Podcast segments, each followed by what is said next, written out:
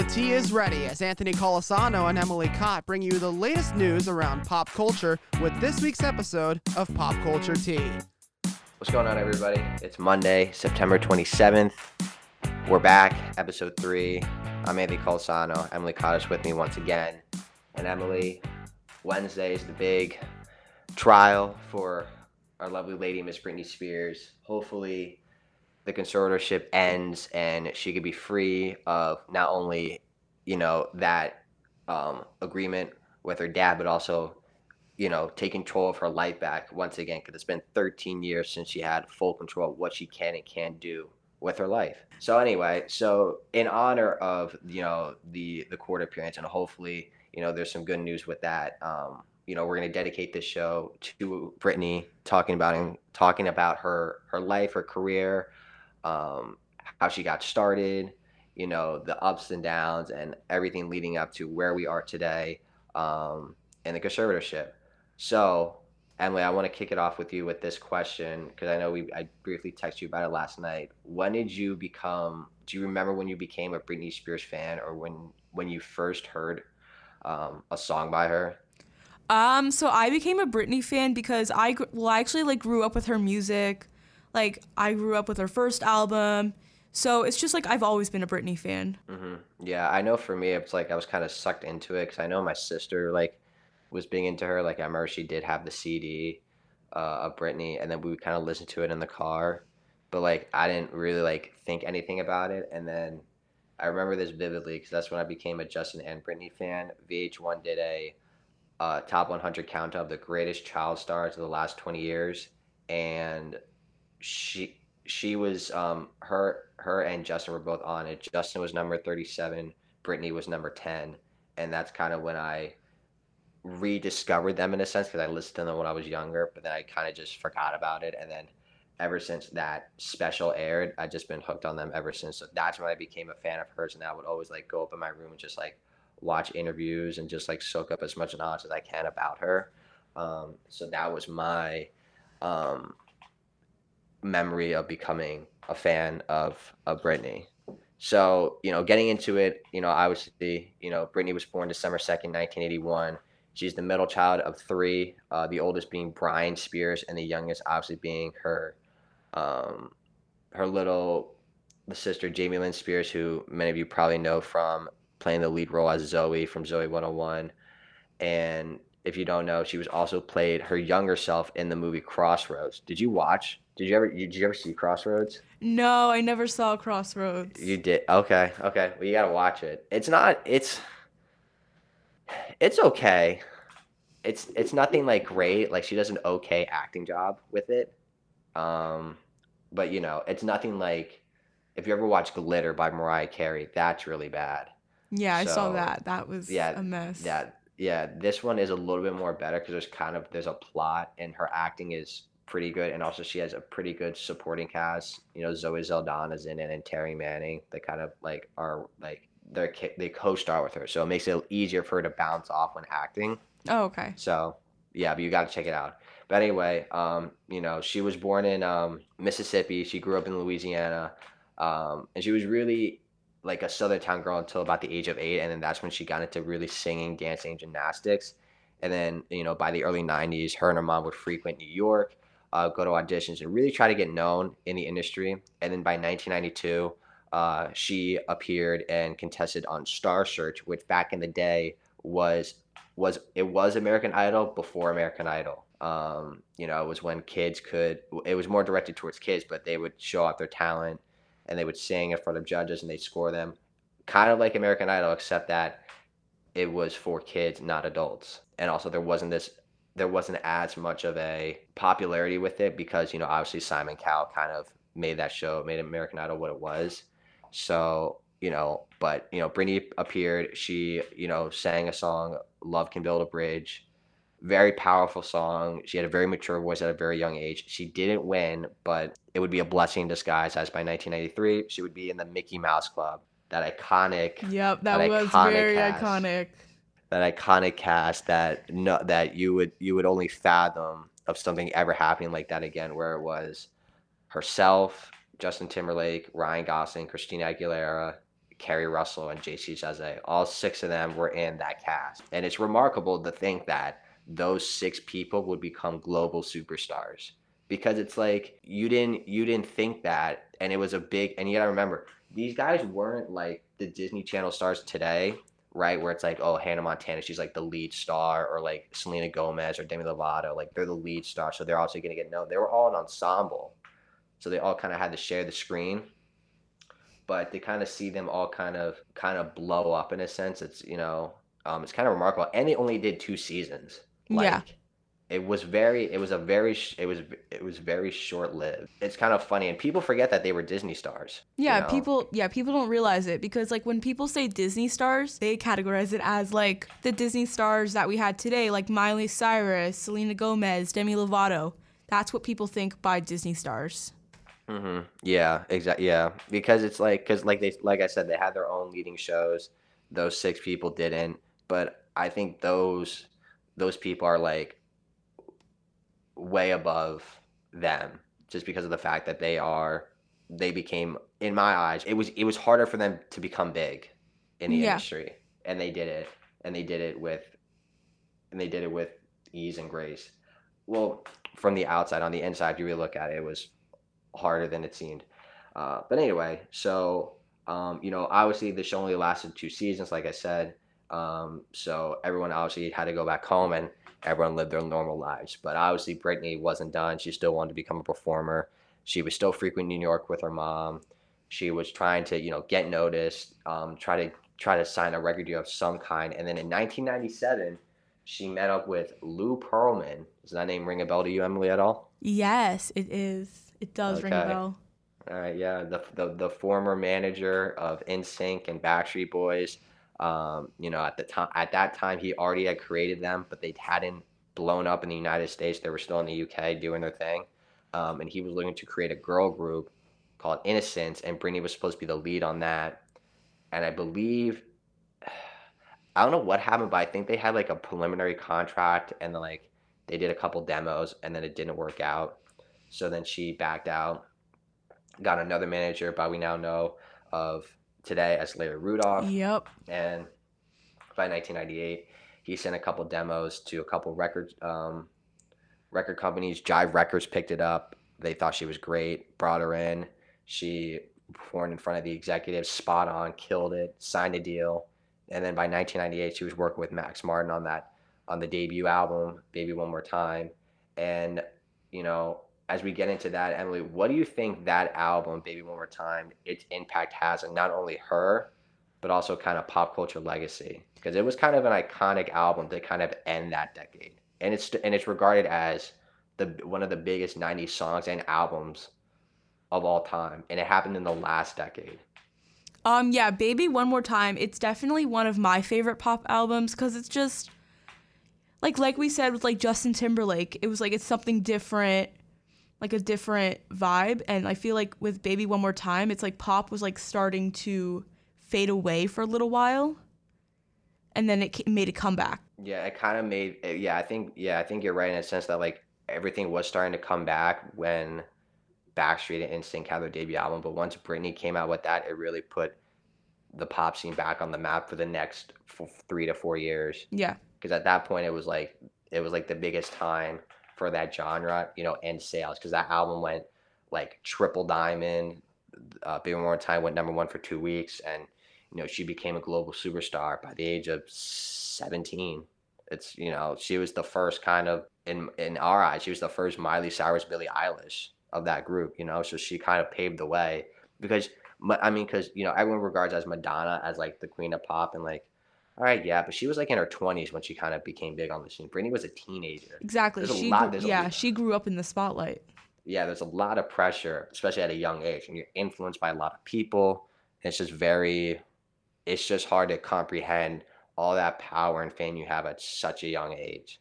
So, and we'll get into kind of the demise of that because, right, there's ups and downs, and currently we're in the up as from 1991 to 2001, she was on top of the world. That album came out the following year in May. Oops, I Did It Again came out you know, another smash hit, had that iconic VMA performance. and then 2001 Britney came out, the third one, and that was kind of the one where she kind of became more adult, more mature.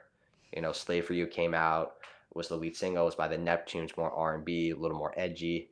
The music video was a little bit more uh, promiscuous in a sense. Um, so you know, looking back on that third album, Emily, um, what did you did you think that was kind of a a good crossroads between bridging the gap from being like this this innocent teen girl from being like okay I'm just more than a teen pop girl like I can be serious because I think that album really balanced the two in my opinion because you did have some of that teen pop stuff you did have some serious songs as well like that one and I'm not a girl not yet a woman. I agree like like people like they were Britney fans for like they started becoming Britney fans for her original albums where she was like like very like pop and like just like teen pop. So when she created like like Slave for You and all that like that album, it just changed her like image. I feel like her image was mm-hmm. different. Yeah. Yeah, and I know like some people I know for me if I was alive back then I think I would have accepted it, but a lot of people didn't.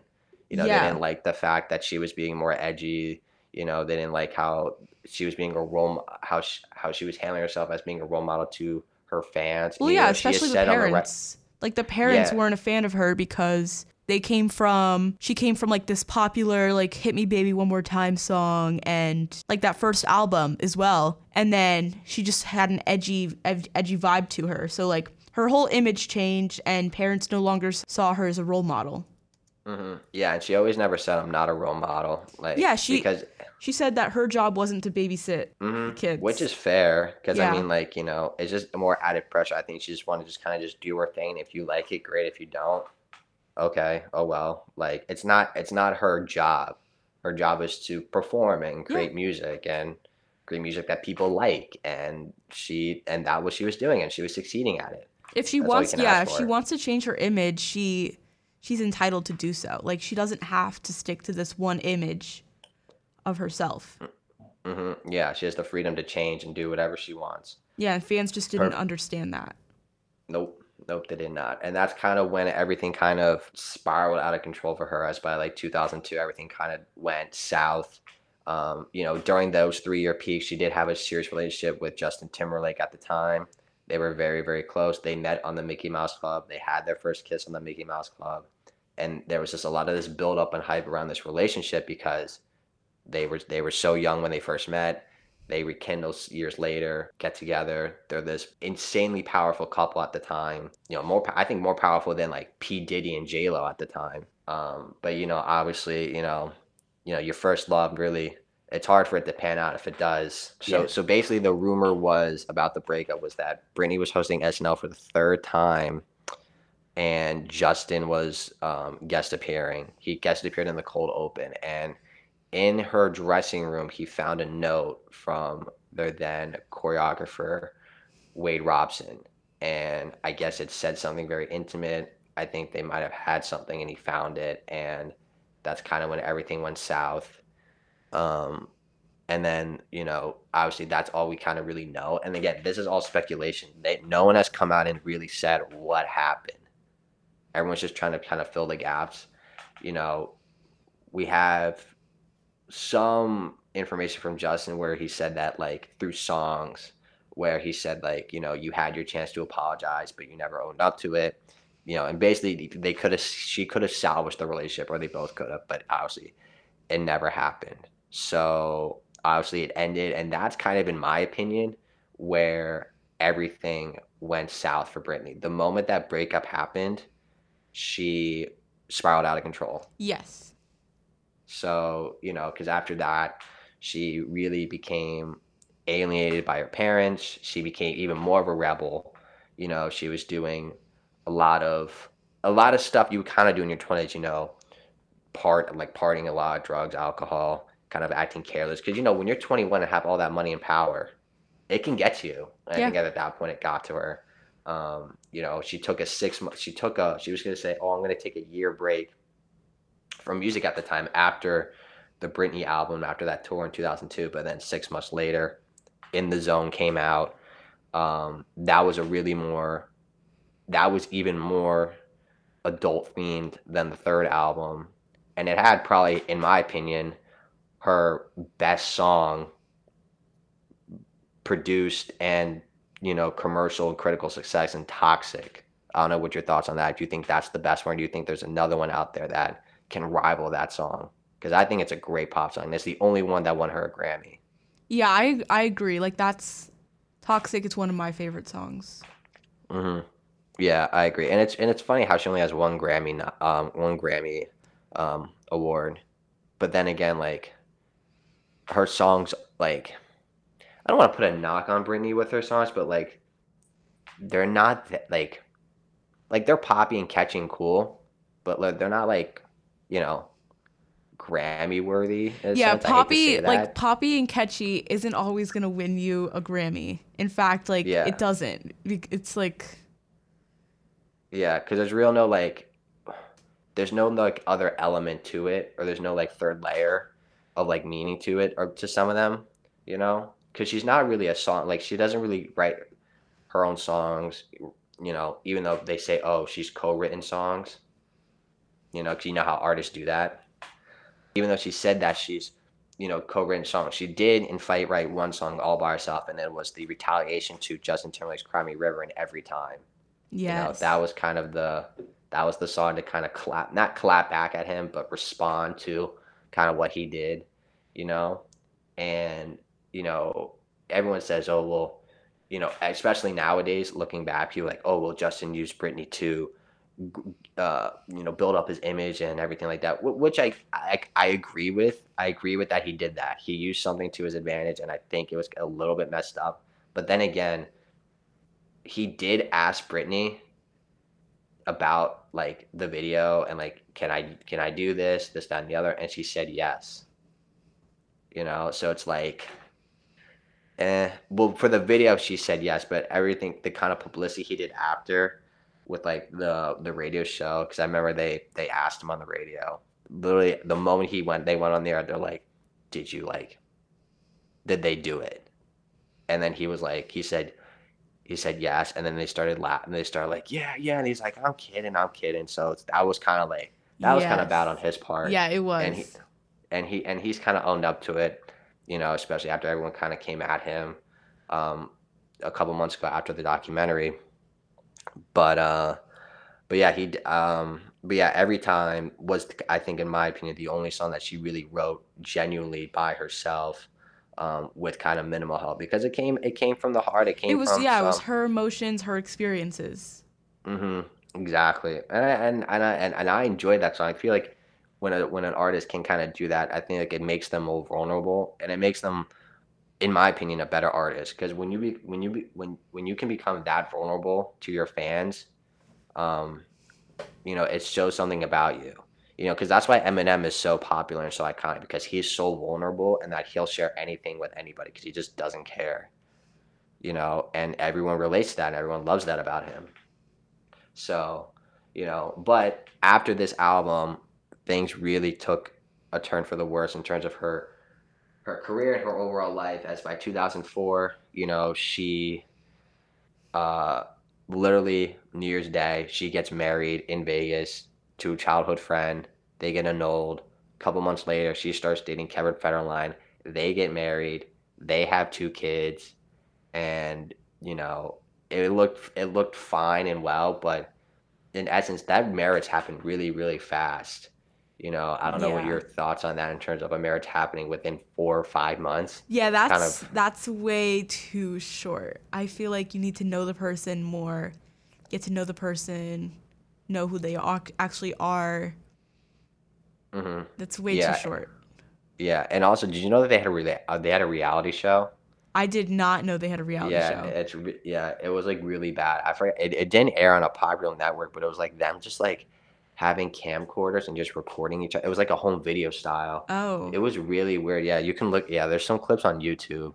It's which mm, it's like interesting. I don't know. I it would again. This is really weird. This is really when her career really takes a downturn because that happened. Obviously, she had the two kids, which are which are great yeah, you know. But um, but you know, after the fact, she really got really hit hard with the tabloid stuff. That's when the tabloid frenzy kind of happened. Um, by 2005, 2006, she um, was all over it, couldn't escape it, had no type privacy, and she was painted as kind of again a bad role model, a bad mother. You know, they caught her a couple times with her child in the front seat on her lap with no seatbelt. You know, there was a time where she almost dropped her. She dropped, almost dropped one of her kids, but then again, she was swarmed by like 20 paparazzis. Like, so, like, and there's like, you have no room to kind of walk or anything. So it's like, you can't fault her for that. And then obviously the whole, the massive 2007 breakdown Yes. kind of happened.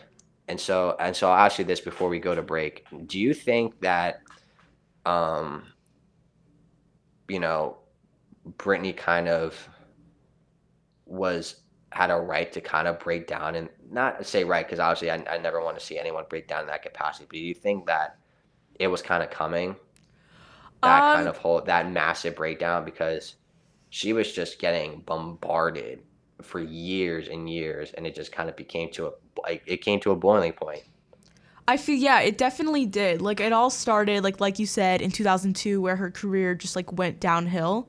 So I feel like everything that happened like the pro- the paparazzi and just like everything that happened to her, I feel like yeah, it, I think I did see it coming. I would have saw it coming. hmm yeah because obviously there was that infamous pic of her shaving her head and just looking like yes. a, a monster and then obviously she went to re- she went um, you know to rehab she got some help she came back she did a vma performance that wasn't good in 2007 No. It was like that Yeah. give me more. She didn't rehearse. She kind of just winged it. It was very, very bad. And that's kind of when people started to take notice like, ooh, like something's really not right. And then obviously in 2008, she had to get more help again. And then that's when the conservatorship began. was put in place by her father. And with that being said, we're going to take a quick break. When we come back, we're going to do pop culture trivia. It's just going to be kind of generic uh, Britney Spears questions. I one for Emily. Emily has one for me. So when we come back, it'll be pop culture trivia only on Pop Culture Tea. The tea is still hot. Here's more pop culture tea with Anthony Colasano and Emily Cott. All right, everybody, welcome back. Pop culture tea, and obviously, we're in the midway point of the show, so that means it's time for pop culture trivia. I have a question for Emily. Emily has a question for me. Emily, do you want me to kick it off, or do you want to kick it off? You can totally start. up to you. Yeah, you start. All right. Okay. So, obviously, I, I mentioned a lot during the show that you know Britney was trying to get her name noticed, trying to get out there, she got signed to Jive Records. Before she kind of started her own tour, she used to be an opening act. You know, early on in her career, she opened for a pretty big name at the time. What, what band did she open for before she kind of started her own solo acting tours? And if you and if you really think about it, it's kind of easy. And I'll and I'll give you a hint: a band slash group. NSYNC? Ding ding ding ding ding. That's correct. Yep. Okay. Yep, she yep she opened up for NSYNC before she went solo, and like I said, because I kind of I kind of teased it early on in the show that that's kind of how they her and Justin kind of rekindled their relationship when they were on tour and they re, they they met up again and sparks flew. so so yeah, she she opened up for NSYNC uh, before she kind of solo acted her first tour. Um, so good job. All right, so you're two and one. Let's see if I can tie it or go one and two. I hope that I go two and one. Uh, so Britney Spears was offered a role in which movie that she rejected? The Notebook. Nope. Oh. That's not the one that I'm thinking of. Was she? Oh, maybe they a role. It was in 2000. What? Was it a teen movie? I can, yeah, I consider it a teen movie. It's. Have I seen it? I don't know. Do you think I would have seen it? Maybe.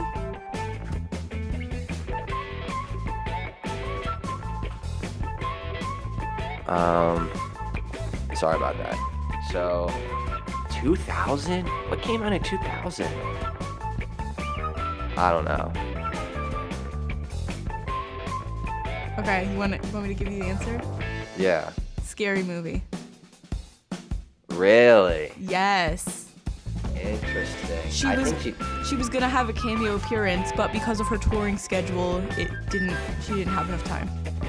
Ah, okay. Interesting. Scary movie. Yeah, that's kind of a. I mean, a cameo appearance. Eh. I mean, she could have done that, honestly. But, you know, dang it. I'm one and two. Ah, all right, fine. Emily's not taking the lead on me. Emily's not two and one. I'm one and two. Hopefully, I bounce back. And I gotta come up with an harder question for her for next week's show. So when we when we return, it's segment two. We're gonna kind of dive into the later half of her career, into the 2020, into the 2010s, leading up to where we are today in conservatorship. The tea is still hot. Here's more pop culture tea with Anthony Colasano and Emily Cott.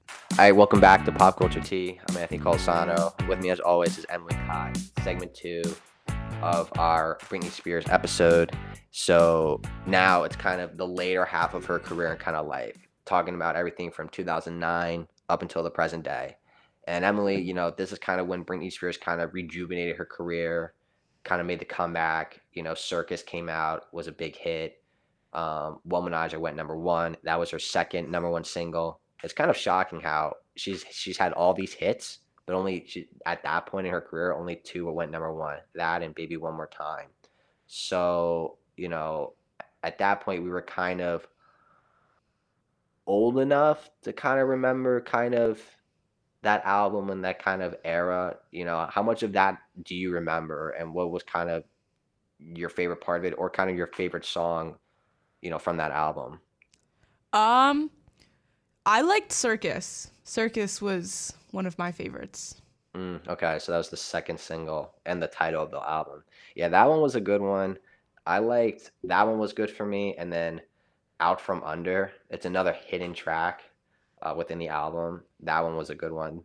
Um, I enjoy that. So if anyone has a chance, go listen to that. It's one of her more kind of serious songs in a sense. Um, has more of a, I should say, message to it. So I definitely go check that out. So, but yeah, you know, she kind of started, she did this comeback and everything.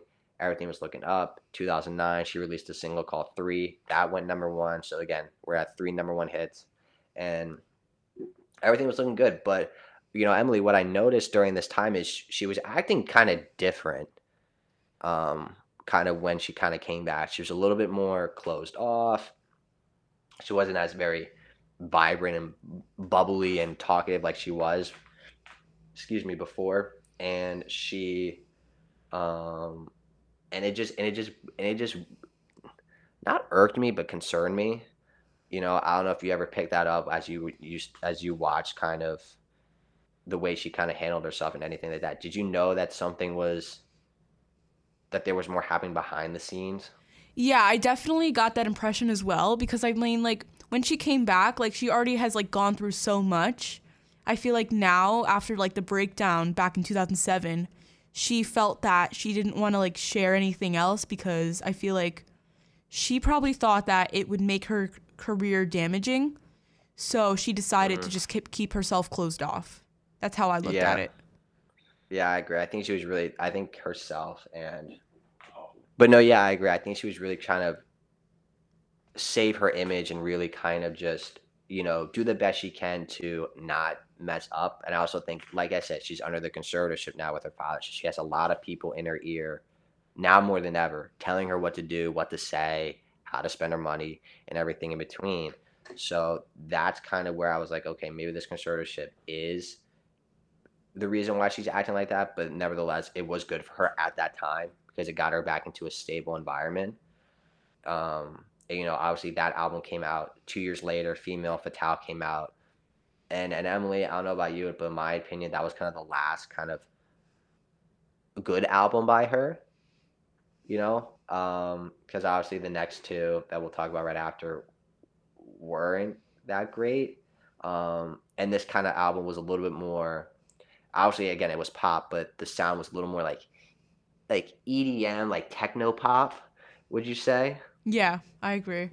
You know, it was a little bit more. It was different. You know, she she was she produced a lot of stuff with Dr. Luke and will.i.am, and that's kind of where that album's kind of vision went. And then obviously the next album, Britney Jean, is really when things started to take a nosedive. I was excited for the album. You know, obviously Work Bitch was the lead single. That was a great song. But I, everything after that was kind of just a uh, it was a flop in my opinion. You know, that was heavily produced by will.i.am and it just didn't it didn't pan out. You know, and at that point we were old enough, you know, because I, I was in high I was a freshman in high school and you had how old were you like 2013 2014 i was 11 you were 11 okay. yeah so how much of that do you remember i remember like a good a good like portion of it. I like there was i mean alien wasn't that bad. Yeah alien was okay. Till it's gone was good. That was my yeah that was a good song her. too. Mm-hmm. But um and then there was one song by her and jamie lynn chilling with you. I, I did like, not hear that song. I never heard that, that one song. it's not it's not good. It's not good listen to it, but it's uh, in my opinion, it's really not good. I think in her very... in her Britney Jean album, I think like there's only three songs that are good: "Till It's Gone," Alien and Work Bitch. Those are the only three good songs yeah, in that exactly. album. But uh no, yeah. No, yeah, those were the three that really were the good ones. And then obviously everything else after that was kind of a uh, like it everything missed. But what came from that album and kind of at the time, again, her getting back on her feet was she started the residency, you know, Britney Piece of Me in Vegas that was a big deal because anytime you kind of get a residency in Vegas, you kind of were like, you become iconic. And she was already iconic, but I really put a staple on her legacy. You know, she did it for four years. It was a massive success. But then again, you know, it was very I don't know, she kept she was like acting different and obviously now we know from the documentaries that there were times in that in that residency where she was uncomfortable. She was concerned about doing some shows. She didn't want to do shows all the time. You know, and, it, and, and you know we know now that it was a cash cow for everybody around her but her because they were all making the money and reaping the rewards and she was kind of just this just this I don't want to say slave, but just kind of this, like I said, just a cash cow, just doing everything for everybody else, but nothing for herself. That yeah, that's basically how it was. I don't even think she really wanted to do it, wanted to go in Vegas. Like I think she said that she didn't want to, but mm-hmm. yeah, she just had to put on. I think she just said Pretended. in her eyes, just put on a pretty face. Yeah. You know, and just kind of hang in there because obviously, right? Because that ran for about four years, and then she was gonna do another one, Domination, and there was this big hype up in Vegas and everything like that of her arrival and talking to the press and she literally she came up walked down walked straight into the car and drove off. And everyone was like everyone was like what just happened? Yeah.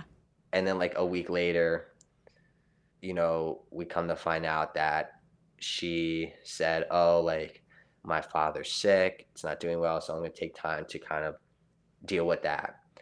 And everyone was like first okay then everyone kind of was like started raising eyebrows but like why but like why stop for that? Or like why why was that the reason? You know there was something else going on behind the scenes. There, yeah there definitely was. And now we know with um you know with the free britney moon and everything like that. But before we really get into that the last album we forgot to talk about is glory that's her last album she's come out with and um, that came out in 2016, and obviously there was um, the lead single "Make Me" with G-Eazy. She performed that at the VMAs. Um, she met her now fiance Sam on that music video. Um, what are your thoughts on that album, and you know, kind of, the kind of the song choice, the the type of music that was produced. Um, you know, what are your what are your thoughts on it? I I don't really think I was like a huge fan of this album. I don't know. I just didn't really like listen to this album. I liked her previous albums better than this one. So kind of everything after like everything after Circus, you were kind of like, eh, Yeah. you know. I mean, oh, you know what other album we forgot to talk about? Blackout Oh yeah. with Gimme More and Piece of Me. Because that was a, that was I like that album. honestly, that album really was that album was critically good to a point where she could have got a couple more Grammys from that. I like the song Toy Soldier. That's a good song. Toy Soldier's good, yeah. Mine have to be Gimme More, Piece of Me, and Break the Ice. That's I like yeah, too. those are good songs. Yeah. I like Yeah, that album. yeah, that one was very underrated. One that really goes unnoticed and is like, and if you listen to it, it really shows. It, it, it it's probably one of her. It's up there as one of her better better albums. Um, you could probably put it up there within the zone and Baby One More Time in that category. I would say, but fast forward to today, you know, obviously. I mentioned that you know she didn't want to do the domination, or she said she wasn't doing the domination residency because of her father and everyone was like, "Why? What's going on?" Um, because it didn't seem like a valid reason. She was acting kind of weird on Instagram too with some of her posts, and then a couple years later, the Framing Britney Spears doc came out through New York Times on Hulu, and it kind of blew everything up and made it known to the public eye what was genuinely going on with this whole consortiumship and how she was not being treated right. Her her basic rights as a human were being violated, um, and we did obviously find that out in her testimony in court um, during the summer. And you know, Emily, I want to get your thoughts on like you know, kind of after kind of seeing that documentary and kind of hearing her testimony. How did that make you feel, kind of as a fan, and also kind of as a person for someone of that of that much power and status and you know, with all this money, having to kind of live in that kind of sort of capacity. Um, so I felt bad for britney like, because I was young when like everything like went downhill for britney so I didn't really understand. hmm So like watching it, I was like, oh, that's what really happened. That's why she's in the place that she is now. And it's not the best situation to be in. It's it's pretty terrible, like what she had to deal with, what she had to face. And it made it made me like look at Britney in like a different way. Yeah, I think that, you know, especially when your net worth is $60 million and you've done so much more where it's like, it's kind of confusing how your net worth is kind of that. Like, don't get me wrong, that's a lot of money, but for her, that's not a lot of money for all that she's done. So it just shows how they were just using her to kind of as just, you know, for her money and for her fame and power. And now we're up to the point where everyone's kind of known about it. Everyone's kind of backing her. The, you know, the public eye, the, you know, the court system is finally starting to take notice and everything. And it's, um, and it's starting to work out in her favor. You know, she's got a new lawyer in Mathew Rosengart, um, and he's really fighting for her to kind of get out of this. And even though we've kind of we kind of heard news that you know progress is being made, there was a report that came out that Jamie Spears was going to step down, and obviously this is kind of what this Wednesday hearing is about on the 29th, um, in terms of how that, if if and when will happen. Um, and you know we just hope that you know she can get out of it because she stated Emily that if she's not out of it, she's not making music, which I think is fair yeah. because um, you know it's like why do you want to, you know, why do you want to do something that other people are reaping the benefits for when you don't want them to? Yeah, I agree. Like I feel like it's Britney's way of just saying, "Hey, um if I don't have the opportunity to be my own person, then why should I continue my career?" hmm Exactly. Yeah, I totally agree. Which she's not. She's not being her own person. No, she's not. She's being she's just like stuck under her father's control. hmm Yeah, and it's not fair to it's not fair to her. You know, it's her life. She built this up. Obviously, she had a good supporting cast around her. You know, the people that, you know, you know her. You know, I feel like Larry Rudolph got painted a bad picture. You know, I don't think he was a bad guy. As they, I think he got put in a bad situation. Um, you know, I remember her assistant back in the day, Felicia. She was a great person for Yeah, her to she be around. I feel like she really kept her grounded. Um, and it's sad now because you know after the conservatorship, she is not kind of in the same capacity of her life that she once was. Yeah, she's she's You pretty know. much out of the picture by now. Um, yeah, so it's um, yeah, it, yeah, and it's it's sad because you saw in the documentary she was kind of just like an usher, which I thought was just like pretty shitty. I was like, really? Yeah, that being that wasn't her- right. She was literally like another mother figure to Britney. Exactly. Yeah, she was. And to kind of see that happen, I'm just like, wow, that's really that's when I kind of really was like really scratching my head. I'm like, wow, they're really trying to just like not have her contact with anybody that Yeah. she like knows or like cares about really, you know? And obviously, you know, her sister has kind of been painted this bad picture now. Because at first, you know, people said, um, you know, oh, like, you know, Jamie's just, uh, you know, coming to her defense now for like, um, just because the documentary came out and everything like she's like, no, I've been at her defense the whole time, you know, even even before that, and then Brady kind of squandered that in that Instagram post.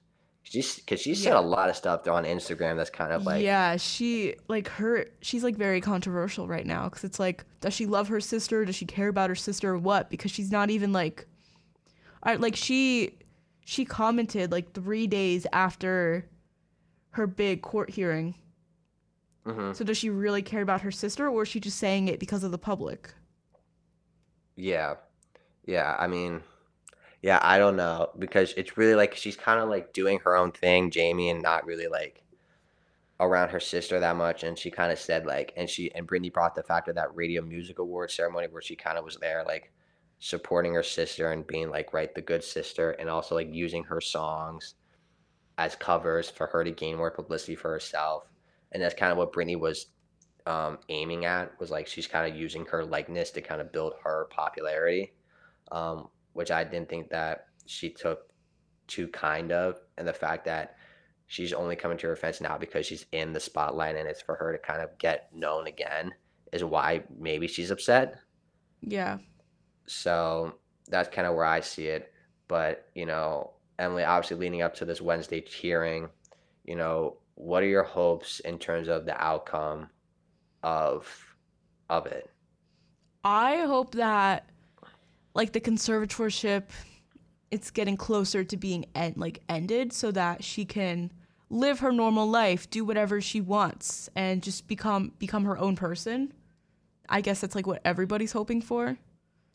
Like for it to mm-hmm. end or come to Yeah, I yeah, I think at the end of the day it's just for her to either end the conservatorship period and just not have it or for her father to kind of step out and kind of have someone else who's more suitable to kind of handle it, handle it, and do it at, in a more fair way. You know, because I feel like if her lawyer were to have control over it, I feel like he'd do it in a more proper and professional manner.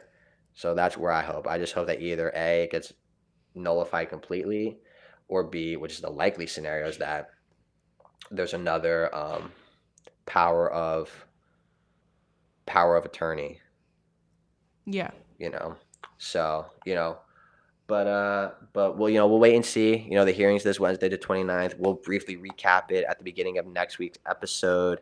Um hopefully it's good news. Hopefully there's no kind of stalling you know because that's the thing recently it's kind of just like you you think something's good going to happen in one of these hearings and then it's like oh now we got to wait again and again and Yep. again. So so let's just hope and pray cross our fingers dot our eyes that we get some good news. But that's going to do it for this edition of Pop Culture Tea. We thank you again for tuning in. You know, me and Emily are having a lot of fun with this. We hope you guys are enjoyed listening to it as much as we enjoy talking about it and delivering the content to you. If you want to stay up to date with us, you can on Instagram, uh, the pop culture underscore T, and you can give us an email at the pop culture T at gmail.com. But that's going to do it for us. We'll be back next week, same time, Monday at noon. That's all for this week's edition of Pop Culture Tea. Be sure to stay on the lookout for more tea to be spilled on your favorite podcasting platform.